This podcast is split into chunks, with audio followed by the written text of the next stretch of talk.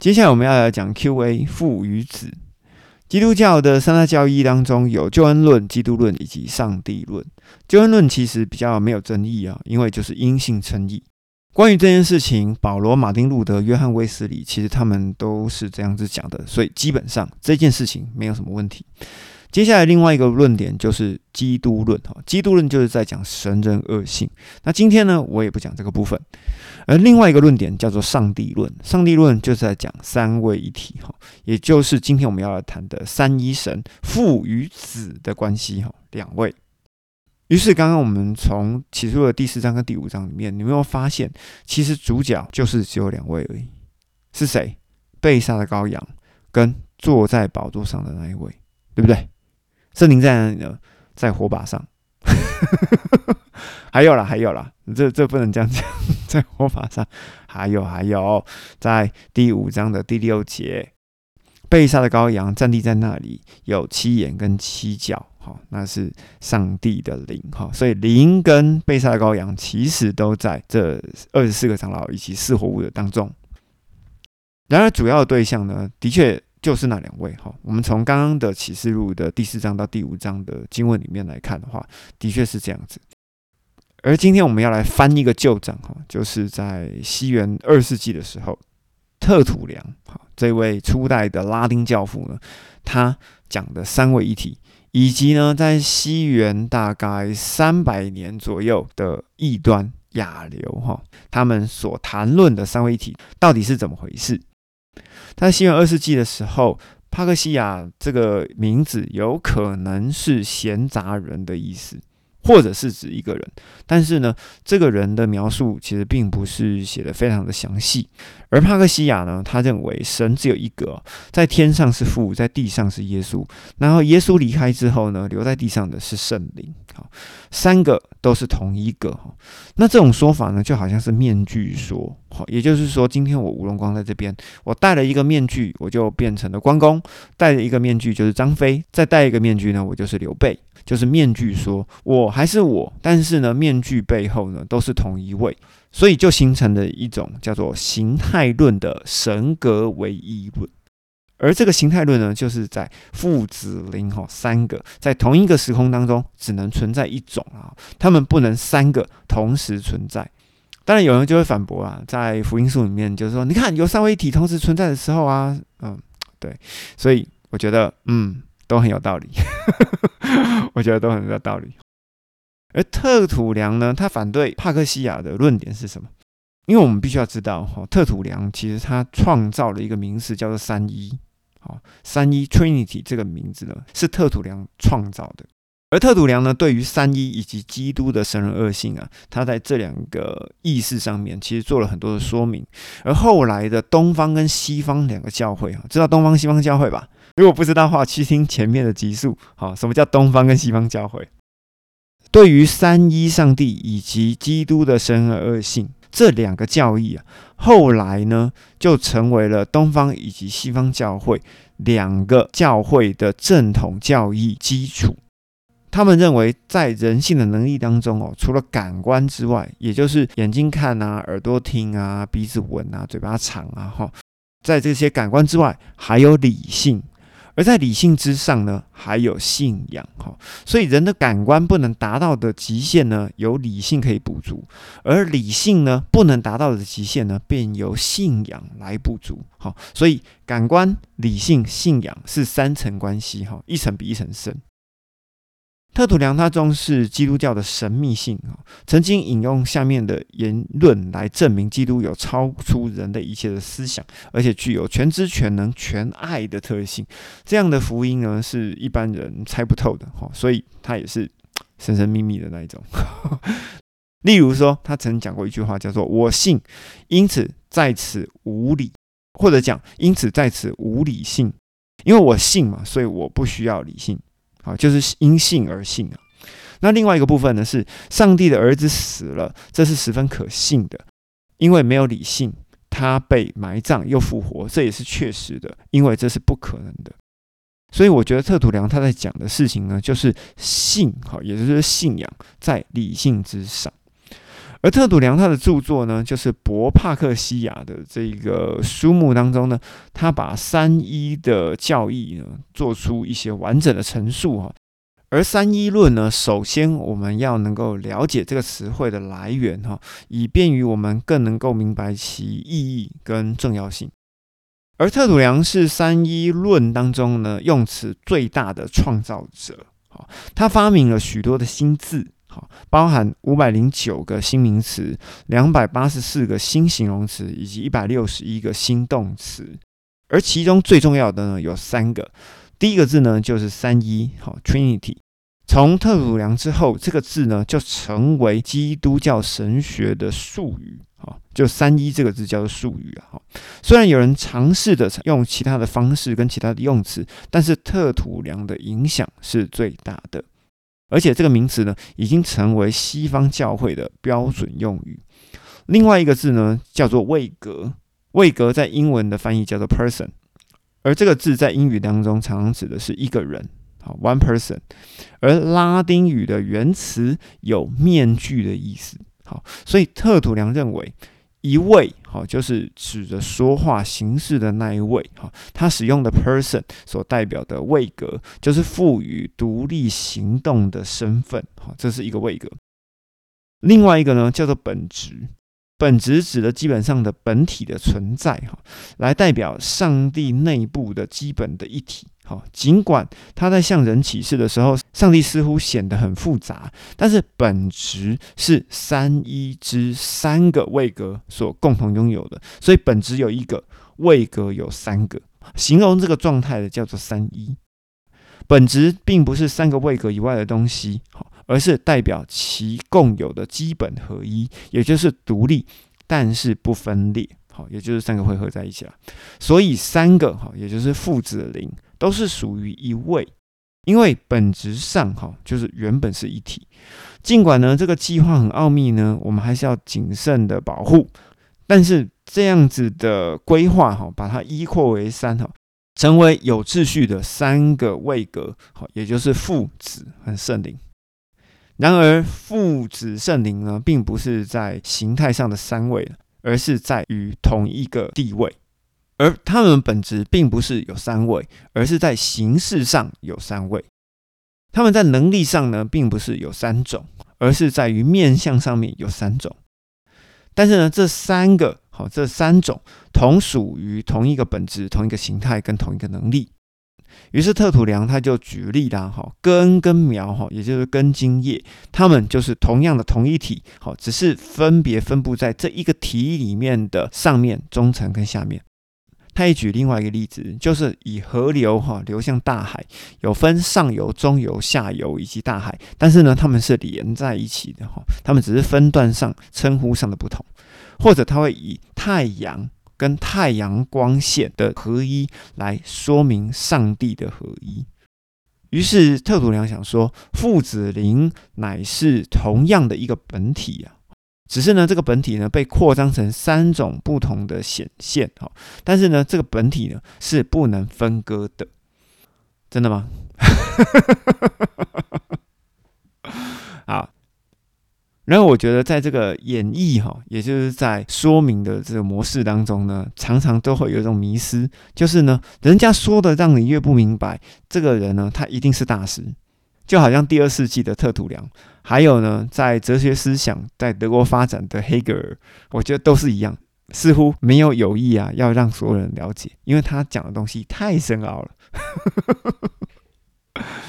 好了，我也承认了。特土良有他讲的合理的地方，但是你说这三种事物它是同一个本体，而且是不能分割的，我觉得这我就不能接受。为什么？因为我们刚刚从启示录的第四章跟第五章，我们很明显的可以发现，坐在宝座上的一位，在众长老跟四活物中间的又是另外一位，然后呢发出来的东西又是另外一位，所以其实呢他们是可以分离的。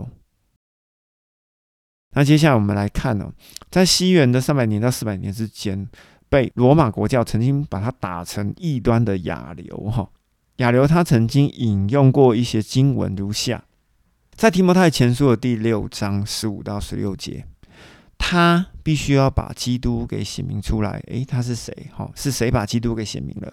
而且只有他永远不死哦。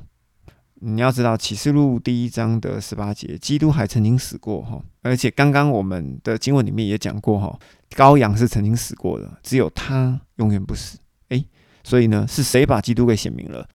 于是我们会知道是父哦。接着亚流又引用哦哥罗西书的一章十二到十七节。保罗说，并且我要感谢父，哈，也就是感谢圣灵，因为父呢，使新约的你们有资格分享圣徒在光明中的基业，而父在新约里面呢，就离了我们离开这世界的黑暗权势，把我们迁入父的爱子的国度里面。那我们在爱子里面呢，蒙了救赎，罪得了赦免。这个爱子就是在那天上看不见上帝的形象，而且是被父造的首位。哈，于是这个爱子呢，在一切的被造物之上，是以上哦，它是完全是另外一个位格。所以说，爱子是被造物吗？爱子不是被造物哈，爱子是在被造物之上哈。而父的爱子的国度里，我们这边要来说明一下哈。父的爱子的国度里面有谁？有我们。所以父透过子，好，也就是透过耶稣了。上帝透过耶稣使圣灵让我们可以得到基业，哈是什么基业？就是进入永恒的国度，也就是我们之后会提到的新天新地。而爱子呢，是那看不见上帝的形象哈，所以子就等于是父，又等于是上帝，就等于是天上唯一的统治者。好，所以父跟子他们原本是在一起，也就是说父子灵他们原本是在一起的。但是我们刚刚在启示录的第四章跟第五章里面，我们发现父子灵是可以拆开的。那父子灵为什么要拆开呢？就是为了新约的我们拆开的。而在旧约里面的父子灵是在一起的，差别就只在这边而已。好，接下来我们继续来看哈。亚流呢也引用了真言书的第八章，哈，二十二到三十一节。那智慧和聪明的说，好，智慧跟聪明的是谁？当然就是基督说，哈，也就是里面说话的上帝，哈，也就是道在说。亚威他定定诸天的时候呢，我在那里；亚威在渊面上画地平线的时候呢，我在哪里？好，就基督在那里。亚威呢？他上使穹苍坚固，下使深渊的水源稳固。亚威定出了海洋的界限，海水不能越过他的命令，又划定了大地的根基。那时，基督我啊，在亚威的旁边做工匠，每天都喜乐，时常在他面前欢笑，在他的大地上欢笑，和世人一同喜乐。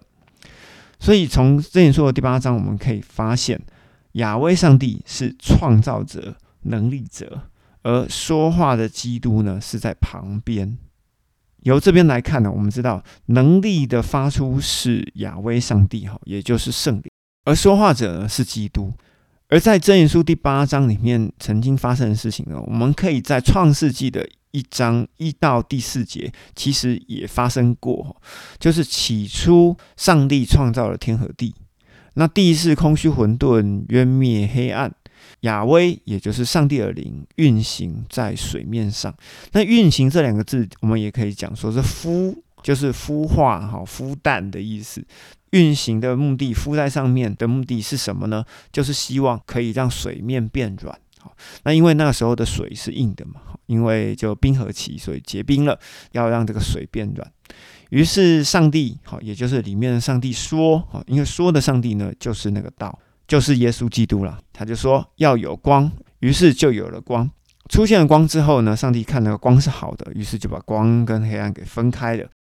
在这边我们讲了创世纪的一章，哈，我们就可以对照箴言的第八章，哈，我们可以抓起来一起看。那另外亚流他引用了什么经文呢？他引用了约翰福音的四章十九到二十六节。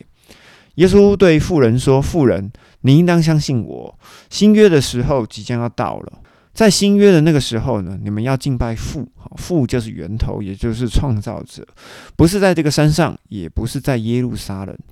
这个意思也就是说，不是朝向某一个祭坛拜拜，也不是在某一个教堂里面。”理解吗？于是，在今天呢，我有个基督徒的朋友跟我分享，就是他旁边的有个朋友跟他讲说：“你看，你们基督教哈都没有像我们这种三妈会合的这种大祭典哈，也就是妈祖出巡啊。妈祖出巡的时候呢，A 妈、B 妈跟 C 妈哈，大妈、二妈跟三妈他们要一起见面，然后众信徒就很兴奋。那我在想。”我信的上帝从创世纪，然后一直到启示录，就是同一位上帝啊。不管是在国内国外啊，他都是同一位啊。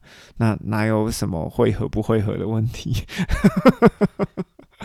好好，所以要敬拜父啊，不是在这个山上，也不是在耶路撒冷里面。那你们敬拜你们所不知道的，我们却敬拜我们所知道的哈。因为救恩是从犹太人出来的。然而新约的时候即将到来，而且现在几乎就是了。就要按那心灵、按那真理来敬拜父哦，才是真正敬拜的人。因为父正在寻找这样敬拜的人，因为上帝是灵啊，敬拜他的呢，就必须用心灵以及真理来敬拜他。哦，好，所以耶稣介绍自己是基督，介绍自己是弥赛亚哈，因为弥赛亚就是基督，就是同一位。